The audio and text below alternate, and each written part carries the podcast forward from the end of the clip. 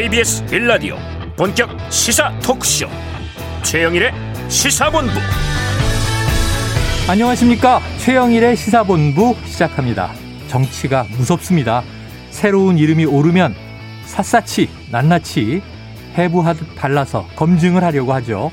생선이 도마에 오르는 격인데 정말 때로 무섭다는 느낌이 듭니다. 자 시민 개개인의 행복 추구권을 돕고 지원해야 하는 정치가 오히려 사람을 파괴하는 경우를 보는데요. 올바른 것인가, 제대로 가고 있는 것인가, 우리 모두 잠시 멈추고 함께 성찰할 대목도 있지 않나 싶습니다.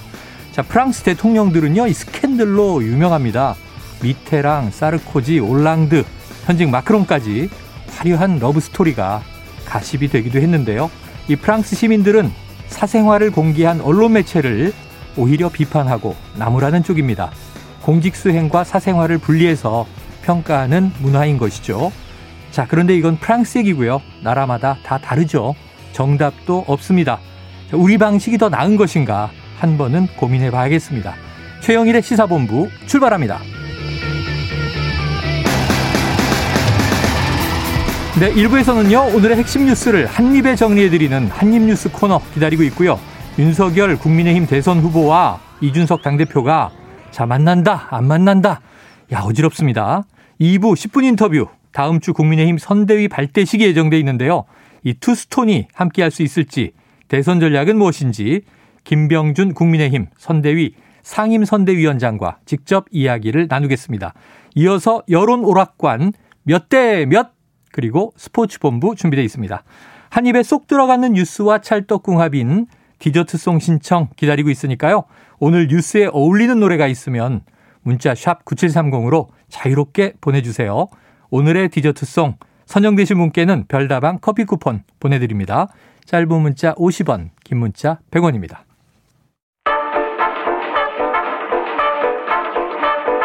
최영일의 시사본부 한입뉴스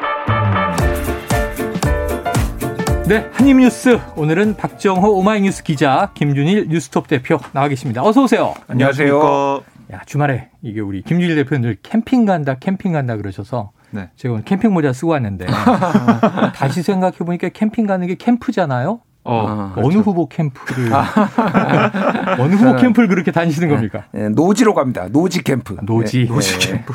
그런 후보가 있든가? 자, 첫 번째 이슈 들어가 보죠. 야, 혼란스럽습니다. 이준석 대표 지금 뭐 당무 거부 중이다 아니다 네. 지방 잠행 중이다 그런데 안 만난다. 자 윤석열 후보는요 만나겠다고 했어요. 네. 그리고 가겠다라고도 했어요. 그런데 가고 싶지만 점점점 지금 입장이 또 바뀌고 있어요. 네, 박 기자님 현재 상황은 어떤 겁니까? 그러니까 어제 제주에서 기자들과 만나서 지금 이 상황의 문제점이 뭔지 음. 이걸 인석 대표가 사실상 얘기를 했습니다. 속내를 다 털어놨죠. 그렇습니다. 그러니까 이런 거죠. 뭐 당무를 뭐 하냐 마냐 거부하냐 이런 게 있는데 네. 어 나는 후보 선출 이후에 그러니까 윤석열 후보 선출 이후에 당무를 한 적이 없다. 네. 이런 얘기를 했습니다. 어. 이건 그만큼 이제 대표의 권한 이거 행사할 기회가 없었다라고 네. 볼 수가 있는 발언이고요. 또 다음 주 월요일 선대위 발족식 이걸 앞두고 이게 봉합이 되냐 안 되냐 이런 얘기 나오고 있는데 음. 이 불참하겠다는 뜻도 어, 간접적으로 좀 보였어요. 그리고 이 문제가 좀 큰데요. 윤석열 후보가 배석한 자리에서 이준석이 홍보비를 해 먹으려고 한다. 이렇게 얘기했다는 인사가 있다는 겁니다. 앞에다 대고. 네. 그걸 이제 윤석 대표는 누군지 알고 있고 어. 그런데 그 윤석열 후보 앞에서 얘기를 했기 때문에 윤 후보도 알 거다. 네, 누군지. 예. 모른다면 그냥 가시고 어. 안다면 인사 조치가 있어야 한다. 이렇게 아, 밝혔어요. 모욕을 당했다. 그렇습니다. 자, 이 대목에서 네. 이준석 대표 이야기를 육성으로 직접 듣고 바로 한번 분석을 해보죠. 들어보겠습니다. 아니 정작 선의로 일해보려고 하는 사람은 악의로 씌우고 본인들은 숨어가지고 익명으로 장난을 치고 그게 다 후보의 권위를 빌어가지고 호가호위하는 것이고 저는 그런 실패한 대통령 후보, 실패한 대통령 만드는데 일조하지 않겠습니다. 검찰총장은 법무부 장관의 부하가 아닙니다라고 했던 그 후보의 말이 가졌던 울림이라는 것이 저는 지금의 후보를 만들었다 이렇게 생각하거든요. 저는 똑같이 말씀드리겠습니다. 저는 당 대표는 적어도 대통령 후보의 부하가 아닙니다. 그 이후에 제가 올렸던 웃는 표정과 함께 피자가 무엇을 의미하는지 궁금해 하시는 분들이 있을 것 같아가지고 3일 만에 제가 알려드리면요. 백기를 든 겁니다. 윤핵관 8위 때 당신들이 이겼다 이렇게 선언해 준 것이기 때문에 어, 잘 하라는 표현입니다. 그 후보 측 관계자들은 방송에 나와가 저한테 또 아무것도 하지 말라고 이랬던 적도 있어요. 한 1, 2주 전부터 보면은. 또 아무 적도 안 하겠다고 하니까 또 태업이라고 하면은 저는 황당합니다. 저는 저에게 주어진 역할은 다 하고 있고 뭐 하라는 건지 안 하라는 건지 모르겠습니다. 그리고 또 딱히 의견을 개진한다고 해가지고 받아들여지는 것도 없는데 뭘 어떻게 하라는 것인지를 명확히 하면은 또 제가 의무감에 따라서 뭐 할지도 모릅니다. 그래서 저는 만나고 싶습니다. 그래서 본인이 지금 아침에 인터뷰한 것도 제가 봤는데 하여튼 좀 만나고 싶습니다. 이준석 대표를 만날 때마다 공부도 되고 많은 정보를 얻기 때문에 이 대표를 맡을 자격이 있다. 난 늘 그렇게 얘기를 해왔고 또 우리 정당사에 정말 가장 최연소고 막 100년에 한 번 나올까 말까 하는 이런 젊은 당대표를 제가 대선 후보로서 함께 이 대장정을 간다는 것 자체가 제가 굉장히 운이 좋은 사람이라고 저는 생각을 합니다. 또 저에 대해서 좀 아쉬운 점이 있다면은 언제든지 만나서 어? 제가 오늘도 사실 일정을 좀 정리하고 제주도를 가려고 그랬는데 다시 또 장소를 옮긴다고 그러고 그리고 뭐 안 만나겠다고 또 선언을 해놨는데 네? 그래서 그렇게 좀 네, 윤석열 후보가 오늘 조금 전이죠 오전 11시경에 발언한 것까지 함께 붙여서 듣고 왔습니다. 자, 김주일 대표님. 예. 어떻게 해야 되는 거예요? 그럼 조언을 주세요. 어, 일단 참 어려운 문제인데 네. 우리가 네. 예전 이제 사례들을 보면서 우리가 좀 고, 되씹어 볼 필요가 있어요. 네, 이런 적은 없지 않나요? 이런 적이 없죠. 왜냐하면 네. 2012년 박근혜 후보 나왔을 때 당 대표 누군지 혹시 기억하시나요? 황우여. 황우여. 네네. 이건 진짜 기억납니다. 정치 초초초 고관여층이야, 이거는. 아, 예, 예. 황우여를 아는 사람이 없어요. 왜냐? 원래 당 대표는 그냥 그 존재감이 없어집니다 대선 네네, 때. 대선 때. 음. 2017년 때 그나마 당 대표가 존재감이 있었는데 문재인 후보 있을 때 당 대표 누군지 혹시 기억하십니까? 아 문재인 후보 시절의 당 대표 추미애 후보예요. 아, 추미애 대표 당선될 때. 예, 그러니까 2017년. 그러니까 2017년. 그러니까 추미애 정도 되는 사람도 존재감이 없어요 사실은. 어. 그러니까 원래 그런 거예요. 어. 근데 이준석이라는 이 캐릭터가 음. 워낙 강한 거예요. 그렇죠. 또 하나는 그 존재감이 없음이 예의를 안 갖추는 거는 아니거든요. 당 대표도 어, 네, 그리고 네. 그 아니까 그, 그 대권 후보도 다 예의를 갖춰주고 주변 사람들도 음. 같이 녹아가려고 하는데 이미 이 그 윤석열 후보 들어오기 전부터 이미 그러니까 중진들의 비토가 있었어요. 그러니까 음. 그게 이제 물 밑에서 이게 터졌다라고 보면 돼서. 네. 굉장히 쉽지 않습니다. 다만 이거를 어떻게 해결을 해야 되느냐. 뭐 저는 이준석 대표가 문제가 있다라고 기본적으로 생각을 해요. 저는 아, 2030 대표가 아니라 당 대표인데 네. 당을 지금 이 지경까지 지금 몰아가는 거는 문제가 있다라고 보는데 어. 그러면 이거를 누가 풀어야 되느냐? 음. 그러는 거꾸로 얘기하면 윤석열 후보가 결국은 풀어야 되는 아, 거예요. 결자 해지는 예전에 그 기억하시겠지만은 그 저 그 뭐였죠? 그 안철수 대표 2013년 14년에 들어와서 네, 당 네. 이름이 뭐였죠? 새천년 민주연합. 민주당. 새천년 민주연합 공동 대표였죠. 새정치 민주연합? 새정치 민주연합. 새정치 민주연합. 그거는 김대중 대통령 어. 시절이네. 아, 너무 헷갈려. 아, 그, 맞아요. 그러니까 이게 질이 멸렬함을 보여주는 건데 네. 이를테면 새정치민주연합 때 안철수 대표랑 네. 그때 문재인 대표랑 막 갈등이 엄청 있었잖아요. 네, 그랬죠. 근데 결국은 누가 승자가 됐느냐라고 음. 보면은 문재인 후보가 끝까지 양보를 했어요. 내가 다 내려놓겠다. 뭐 음. 혹시 난 하겠다라면 뭐 하겠다라고 음. 하는 게 그게 옆에서 보기에는 복장 터지고 막 사람 지지자들은 네. 그랬지만은 네. 음. 결국은 문재인이 다 품는 사람이다라는 네. 이미지가 있었고 나중에 그게 큰 도움이 됐단 말이에요. 어. 윤석열 후보도 결국은 본인이 양보를 해야 돼. 이 부분은 어. 본인이 그 자기 제일 아쉬운 건 윤석열 후보 본인입니다. 네. 그렇다면 이준석을 품어야죠. 어떤 식으로든 그 방법론은 모르겠으나 네. 지금 그 리더십을 보여줘야 될 때예요. 지금. 혹은 봉합이 안 된다 하더라도 음. 끝까지 먼저 다가간 사람이 저도 이기는 자, 것이다. 그러니까 이런 거 네. 이준석 어디 있는지 모른다고 그러잖아요. 또 네네. 옮긴다 그러죠. 그냥 가는 거예요. 그러면은 못 만나도 못 만나도 간다라고 하면은 음. 이준석은 야 너무하는 거 아니야? 찾아왔는데 도망 네. 다니고 네. 뭐 이런 식의 최소한의 여론전이라도 해야 되는 거예요. 그러니까 지금 이게. 자 네. 그런데 이제 뭐 오늘 아까 저 어, 윤석열 후보 얘기 드리셨습니다. 100년에 한 번 나올까 네. 말까 하는 지금 위인의 반열에 이준석 대표를 올려놨는데 만나진 않고 있다 이거죠. 네. 저희 제작진 그 우리 PD님, 음. 작가님 다 여성분들인데 네. 참 연애라면 음. 오지 말라는 게 적극적으로 오라는 거다. 아. 이렇게 또 해석을 하기도 했어요. 네. 그래서 아, 그럴 수도 있네. 음. 왜냐하면 또 이제 입으로 하는 말과 마음이 다른 경우가 있으니까. 예. 자, 여기서 예. 이준석 대표 입장 표명이 또 나왔습니다. 가장 최근 입장 육성으로 듣고 이야기 이어가죠. 뭐 방금 당에서 핵심 관계자 회의라는 회의가 있었다고 하는데, 예, 뭐 저는 지금 당의 상황에 대해 가지고 어, 왜 매번 호미로 막을 걸 가래로 막는 상황이 계속 되고 있는지에 대해 가지고 상당한 문제의식을 가지고 있습니다. 예, 그리고 후보 측에서 이제 저희 관계자에게 만나자는 제안을 하면서 의제를 사전 조율해야지만 만날 수 있다고 했다고 합니다. 아, 저는 거기에 대해서 굉장한 당혹감을 느낍니다. 어, 당 대표와 만나는 자리에 후보가 직접 나오지 못하고 만약 핵심 관계자의 검열을 거치자는 의도라고 한다면은 저는 절대 만날 계획이 없습니다. 아, 음. 지금 이게 또 검열이란 표현이 등장했는데 아하. 그럼 윤석열 후보와 자신의 의제 뭐 모든 모든 사안을 열어놓고 자유 토론을 하는데 중간에 이거를 막는 누군가가 있다라는 음. 의미잖아요. 박 기자님 지금 그 윤핵관 이야기는 며칠째 나오고 있는데 네. 아까 이 저 이모티콘 피자 그렇습니다. 손가락 네, 엄지 네. 손가락을 아래로 해서 내가 항복하고 베끼든 겁니다. 네. 윤핵관 당신들이 이겼어 그랬는데 누구예요? 누구예요? 아 지금 몇 명 거론되는 인사들 음. 이름은 있는데 네. 본인들은 다 아니라고 하고 있어요. 아, 본인들은 다 아니라고 인정하는 사람이 인정은 없어요. 없습니다. 어. 근데 이 피자 웃음 표시 피자까지 쓰면서 백기를 든 거다. 네.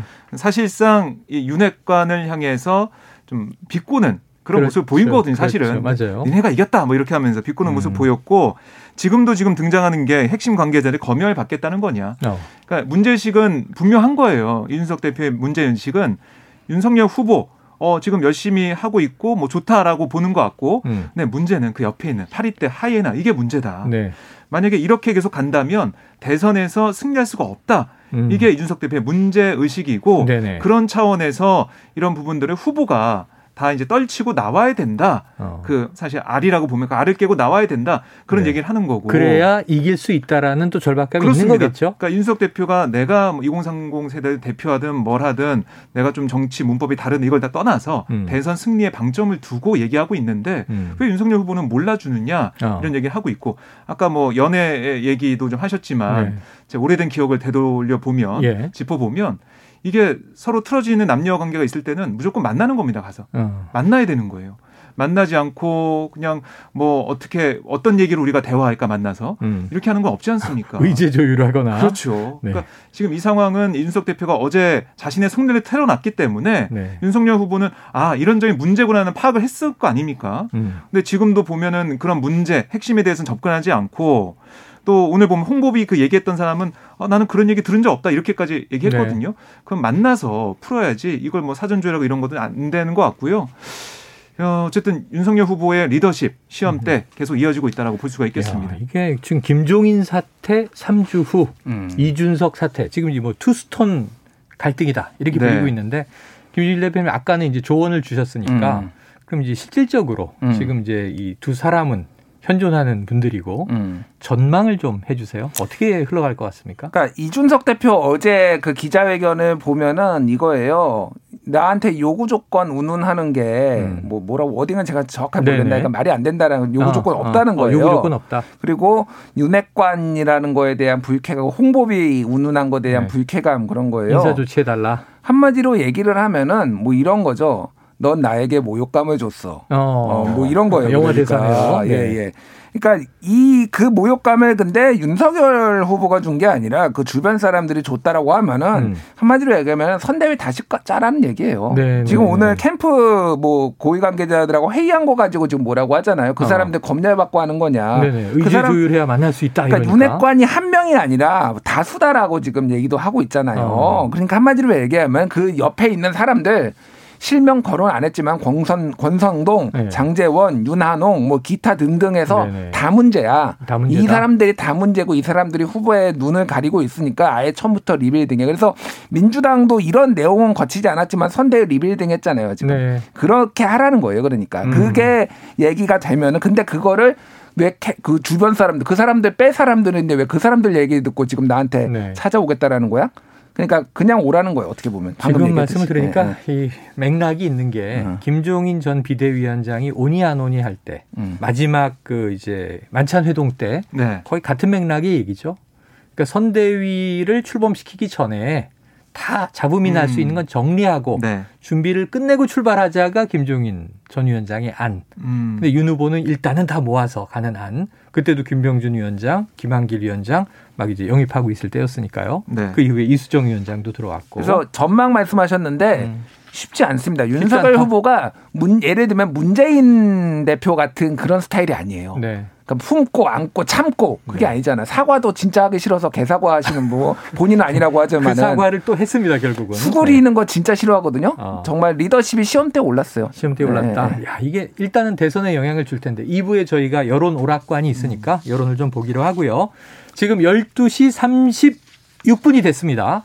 지금 점심시간 교통 상황 듣고 와서 다음 이슈로 넘어갈 텐데요. 교통정보센터에 김민희 리포터 나와주세요. 네, 오늘 오전 내내 사고 구간이 정말 많았습니다. 점심시간을 지나면서 정체는 주춤해지고 있지만 여전히 돌발 구간이 많은데요. 금요일인 만큼 오후 교통량도 많겠습니다. 평택 제천고속도로 평택 쪽으로 평택 분기점 부근에서는 사고가 나면서 1차로가 막혀 있습니다. 부근으로 차량들 더디게 지나고요. 경부고속도로 서울 방면으로 구미 부근 2차로에서는 낙하물을 처리하고 있습니다. 이후로는 쭉 수월하다가 기흥동탄 부근 3차로에서도 장애물을 처리하고 하고 있고요. 더 가서는 양재부터 반포 사이로 속도 줄여 지납니다. 반대 부산 쪽으로도 한남부터 서초 사이로 정체입니다. 기흥동탄에서 동탄분기점 사이로는 작업 여파받아 더디게 지납니다. 그 밖에 서울시내 올림픽대로 하남 쪽으로 잠실철교부터 올림픽대교 사이로는 1, 2차로를 막고 차선 긋는 작업을 하고 있는데요. 뒤로 동작대교부터 정체 심합니다. KBS 교통정보센터였습니다.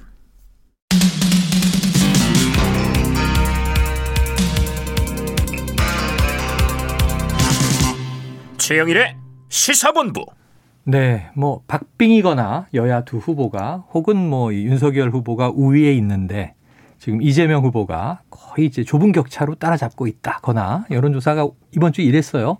그럼 민주당은 지금 이 국민의힘에 벌어진 상황을 좀 강 건너 불구경하면서 관망할 수 있을 듯 싶은데 민주당 안에도 지금 또 이슈가 폭탄이 터져 있습니다. 자, 조동현 공동 상임선대위원장이에요. 네. 어찌 보면은 지금 당 대표와 동급의 네. 외부 인사, 인재 영입 1호. 그런데 이제 무리가 빚어졌고 사생활 논란 터졌고 어제도 좀 다뤘습니다만 지금 어떻게 진행되고 있습니까?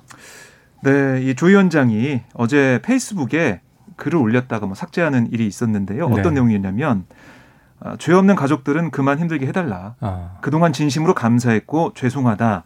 안녕히 계셔라. 뭐 이런 글을 올렸어요. 떠난다는 의미네요. 네, 근데 그 이후에 휴대전화를 끄고 연락이 두절돼서요. 아. 민주당에서는 경찰에 신고까지 하는 네네. 그런 어, 상황, 그러니까 진입하기 어려움을 겪는 모습을 보였습니다. 음. 어, 근데 뭐 이 자택이 있었던 걸로 파악이 됐고요. 네. 그래서 이제 사퇴를 한 거다. 아, 이제 더 이상 돌아올 길이 없는 거다. 여러 가지 관측이 언론에 되게 나왔는데 네. 그러자 송영길 대표가 아침에 국회에서 어, 이 대표실 앞에서 기자들과 만났습니다. 음. 뭐라고 했냐면 조 위원장이 오늘 아침에 전화를 통해서 사퇴 의사를 밝히면서 네. 제발 자기 아이들 가족들에 대해 공격을 멈춰달라 아, 그런 마음을 표시했다고 설명을 했고요. 음. 그러니까 뭐 밤사이 마음의 정리를 한 다음에 당에 연락을 한 것까지 맞아요. 음. 그런데 아, 필요하면 뭐 월요일이라도 공식 사퇴 의사를 공개적으로 말씀드리겠다 이런 얘기까지 조 위원장이 했다는 네네. 겁니다. 다만 송 대표는 조 위원장의 사퇴 표명, 사의 표명을 받아들일지 이와 관련해서는 주말쯤에 다시 직접 만나서 여러 가지 대화를 나눠보고 판단하겠다. 아. 이렇게 결론 좀 유보한 상황입니다. 네, 주말 중에 한 번쯤은 만난다. 이걸 안 만날 수는 없겠죠. 또 네. 이제 지금 현재 상임선대위원장으로 공개를 했고 그 이후에 벌어진 일이고 또 당에서는 어떻게 처우를 해 줘야 할지 대응을 해 줘야 할지 이런 것도 고민이 됩니다. 두 가지 문제가 남는 것 같아요. 하나는 이 공인 정치인, 뭐 선출직, 임명직 혹은 심지어 요, 요 경우에는 한시적인 자리잖아요. 근데 거기 어디까지가 검증의 대상인 거냐. 음. 이게 전 이, 이 수위 문제가 좀 심각하다고 보고요.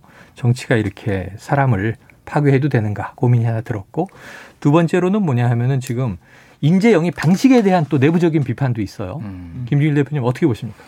일단 그 어, 사생활에 대해서 어디까지 용인을 할 것이냐는 이제 정치권이나 이런 공직자의 그거는 진짜 사회적 합의 수준인 것 같아요. 그렇죠. 그래서 뭐 프랑스나 네. 뭐 이런 거는 대통령 혼외자 나와도 그건 사생활인데라고 네. 하는 국민들이 있는 있으니까 음. 또 언론들도 전체적으로 어떤 자유주의, 네. 리버럴 그리고 사생활과 어떤 뭐 공직의 분리 이런 것들이 합의가 있으니까 그게 사실 문제가 안 되는 건데 음. 미국 같은 경우에는 굉장히 엄격한 어떻게 뭐 그렇죠? 뭐 청교도주의에 약간 네. 기반한 그런 엄격함이 있거든요. 음. 윤리 문제. 그래서 뭐 그 예전에 루윈스키 스캔들 같은 경우에는 거의 탄핵당할 뻔해. 음. 물론 네. 거짓말 때문에 탄핵당할 뻔했지만은 막 그런 게 있다. 문화적 차이가 있는데 한국은 그 중간에서 어디 어디선가 부유하는 것 같아요. 이게 어, 어떨 어. 때는 굉장히 관대하고요. 어떨 어. 때는 굉장히 엄격합니다. 어. 그래서 이것도 보는 제가 어느 게 어느 뭐, 뭐 국민의 다양한 시각이 어느 분이 틀렸다 맞았다 하기는 어려운데 그렇죠. 이번에는 좀 많이 좀 엄격했다라고 어. 이제 볼 수 있어요. 그래서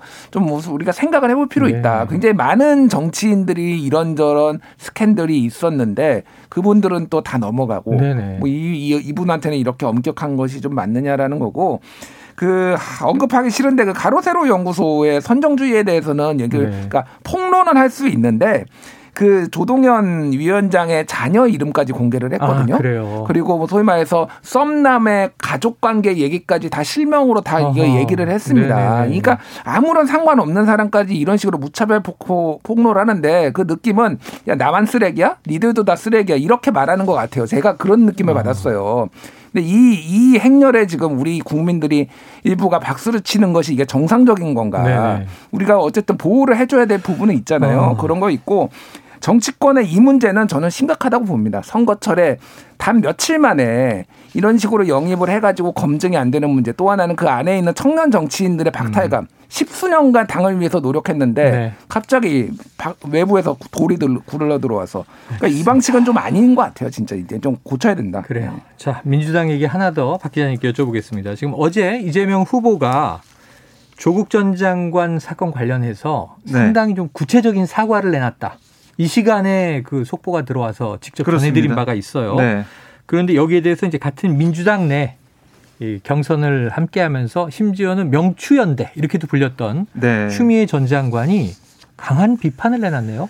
그렇습니다. 어제 페이스북에 나는 고발한다 시대의 비겁함을 뭐 이런 글을 오, 올렸습니다. 네네. 그래서 이재명 후보의 사과에 대해서 이건 인간 존엄을 짓밟는 거다라고 어, 지적을 했고요. 네네.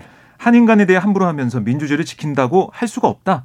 조국과 그 가족에 대한 서슴없는 공포 그건 언급하지 않고 사과를 말한다. 참 무섭다. 네. 이렇게 지적을 했고요. 그래요. 아, 세력을 거부하는 세력이 실시대대로 불러내 이용하고 있는 거다. 그럴 때마다 물러설 게 아니라 불공정의 원인이 뭔지 조국 사태의 본질이 뭔지 말해야 한다. 음. 이렇게 강조를 했어요. 음. 그러면서 뭐 윤석열 후보도 뭐 직격하는 모습도 있었는데요.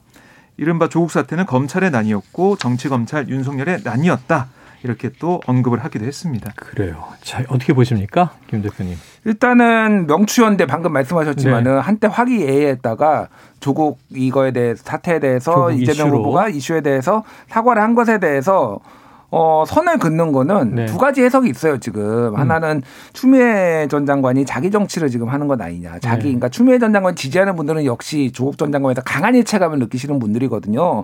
그런 얘기도 있고, 음. 이 지지자의 이탈을 추미애가 나서서 조국 전 장관 사과한 것에 대해서 실망한 지지자들의 이탈을 그래도 추미애가 막아준 거다. 어. 뭐, 요런 해석들도 있어요. 네네. 어쨌든, 어, 가급적이면 언급이 안 되는 게 좋겠다라는 거는 음. 상당수 대다수 민주당 네, 당원들의 네. 마음이기는 합니다. 그럼에도 불구하고 추미애 장관이 등판 안된 이유가 있겠죠. 네. 본선에 올라가면 또 음. 민주당이 네. 얘기 안 하면 국민의힘에서 공격 포인트를 잡지 않겠습니까? 음. 한번 지켜보도록 하죠. 어떻게 정리가 될 것인가. 지지층의 이제 움직임이 네. 중요한 대목이 될 것 같습니다. 자, 김 대표님. 네. 지금 이 이번 주 주말이 왔으니까 음. 이재명 후보는 이번엔 어디로 가요? 메타버스. 자, 이번에는 호남을 방문하는데 네. 지난주에는 그 광주 전남이었잖아요. 광주 전남. 이번에는 전북을 갑니다. 아, 전북 갑니까? 근데 네. 누군가가 간다는 소문이 있던데. 아, 그래서 지금 저희가 이 박정호 기자를 지금 이 시간에 네. 박, 표, 표가 이 티켓팅이 돼 있죠? 네, 그렇습니다. 1시 16분 KTX. 네, 용산역 출발. 네. 지금 빨리 나가시기 바랍니다. 왜냐하면 지금 30분 남았어요. 빨리 기차를 타야 돼요. 네. 박 기자님은 좀 전북 취재해 오셔서 월요일에 특종을 좀 터뜨려 주시고. 네, 주말 사이에 취재를 해서 잘 또 전해드리도록 자, 하겠습니다. 출장비는 오마이뉴스가 냅니다만 예, 일단 공식적으로는 시사본부 특파원으로 박정호 기자를 지금 전북으로 보내드리도록 하겠습니다. 다녀오세요. 네, 다녀오겠습니다. 네. 네. 네, 다녀오세요. 어, 아, 정확하다 시간 45분에 딱 보내드리네. 자, 이게 김준일 대표님은 아직도 한 두세 가지 이슈가 오늘 네. 있습니다. 그러면 박정호 기자 출연료 좀 빼서 저한테 더 주나요, 혹시? 아, 오늘, 오늘? 예, 예, 예. 시간 분배 그 예. 우리 PD님이 그 같은 분이에요. 아니라고 바깥에서 손에 잡고 있네. 알겠습니다. 그냥 아, 할게요. 아, 제가 사비로라도 아. 예. 왜냐하면 제가 저이 저 50억 퇴직금 얘기하다가 예. 6년 이 DJ 하면 음. 500만 원이라도 받고 싶어요 그랬더니 음. 저희 PD님이 사비 모아준다 그랬어요. 아, 예. 저도 사비로 모아드릴게요. 알겠습니다. 예. 자, 오미크론이 좀 심각해 보이는데 오미크론의 예. 정체가 좀 확인되고 있습니까? 일단은 오미크론에 대해서는 좀 낙관론도 일부 있었어요. 뭐 크리스마스 선물이 될 것이다. 뭐 이런 얘기는 이를테면 네. 전파력은 강한데 치명률은 낮을 수도 있다. 있다라는 건데 아. 그거는 아직 분석이 안 끝났어요. 네네네. 그래서 한 3주 적어도 2주는 있어야 돼서 그거는 지금 좀 낭설이다라고 보시면 될 것 같아요. 낙관적인 추정일 뿐이다. 예, 예. 왜냐하면 그리고 남아공에서 주로 걸린 사람들이 젊은 사람들의 남아공은 아. 그 65세 이상이 6%밖에 안 됩니다. 인구가. 예. 그러니까 고령층이 위험한 거잖아요. 그렇죠. 예를 들면 기저 질환자나. 음. 근데 거긴 별로 없다라는 거예요. 선진국은 고령자들이 많고. 근데 뭐 유럽은 뭐 이를테면 독일은 25%가 65세고 네네네. 뭐 한국도 15% 이상이거든요. 우리도 고령화 사회가 됐죠. 그러니까 그거는 다르다. 다른 차원이라고 음. 해서 두고 봐야 될 것 같고 지금 그 오미크론 확자 확진자 네. 근데 거짓말 해 가지고 국내. 지금 국내 국내 40대 예. 부부 40대 부부가 그 방역 택시를 탔다라고 했지만 사실 사실은 지인이 탄그 네, 네. 그, 그 자가용을 타고 귀가를 했는데 그 30대 지인이 확진이 되고 음. 근데 이 지인의 부인과 장모 장모가 아마 교회를 가가지고 그 교회 또 800명이 지금 다 검사를 하는 상황이고 아. 막 이렇게 일파만파 지금 네네. 던지고 있어서 진짜 거짓말은 하면 안 된다 이 방역에서 아, 거짓말을 말이죠 지난 음. 해에 우리 초기로 돌아가 보면 31번 확진자 슈퍼 전파자인가 시끄러웠고요. 음, 네. 또 5월에 이태원발 일, 이 있을 때 음. 인천의 강사가 무직이라고 속였다가 미리 역학조사 할 수 있는 기회를 놓치면서 음. N차 감염까지 퍼졌던 기억이 그렇죠. 생생하거든요. 자, 거짓말은 안 된다. 네. 역학조사 방역에서.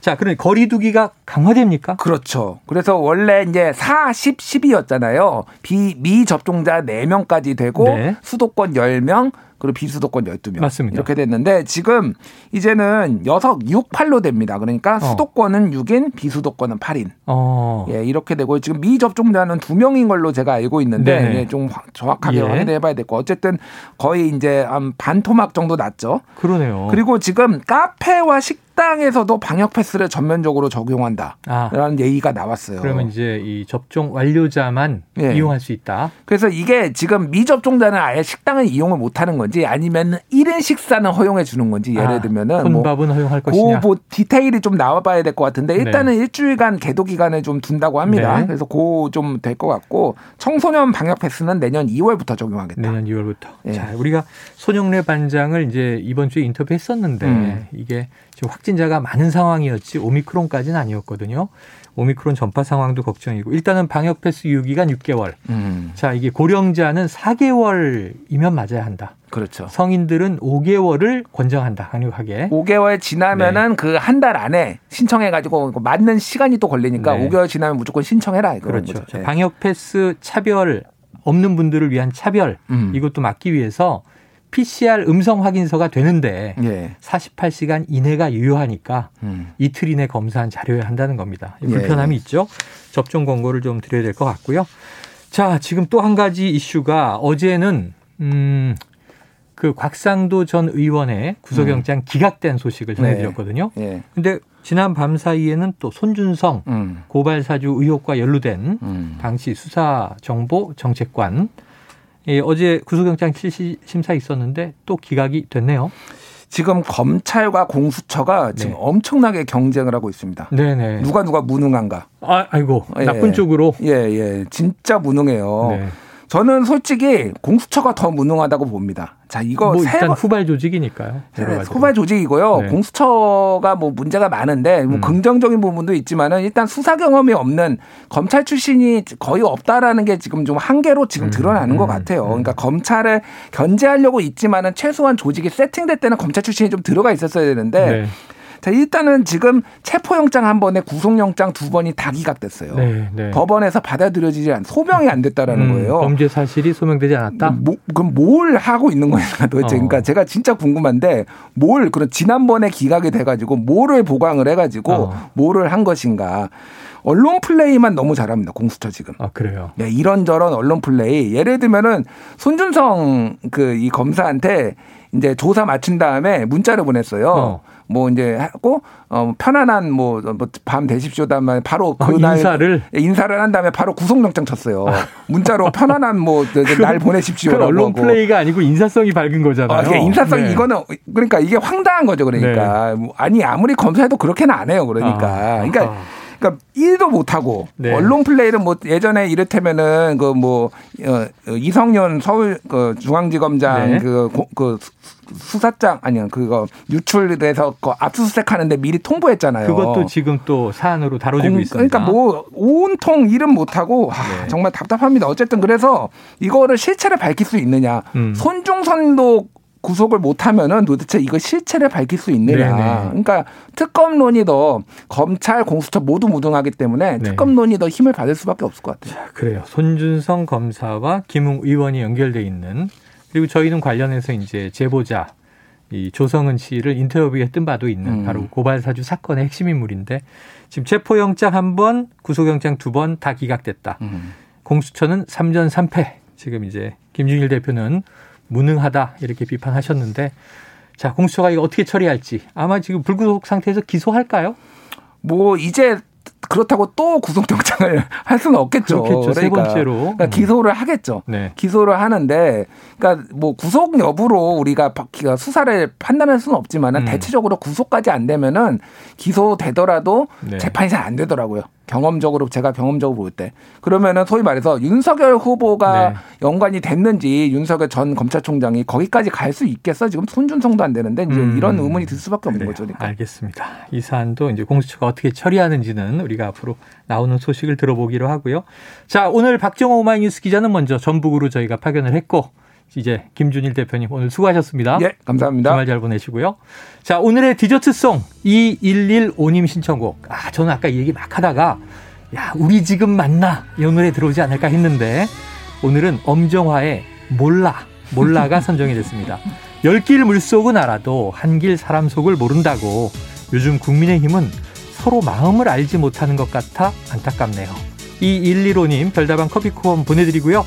자, 노래 듣고 와서 전 2부 김병준 국민의힘 상임선대위원장 인터뷰로 돌아옵니다.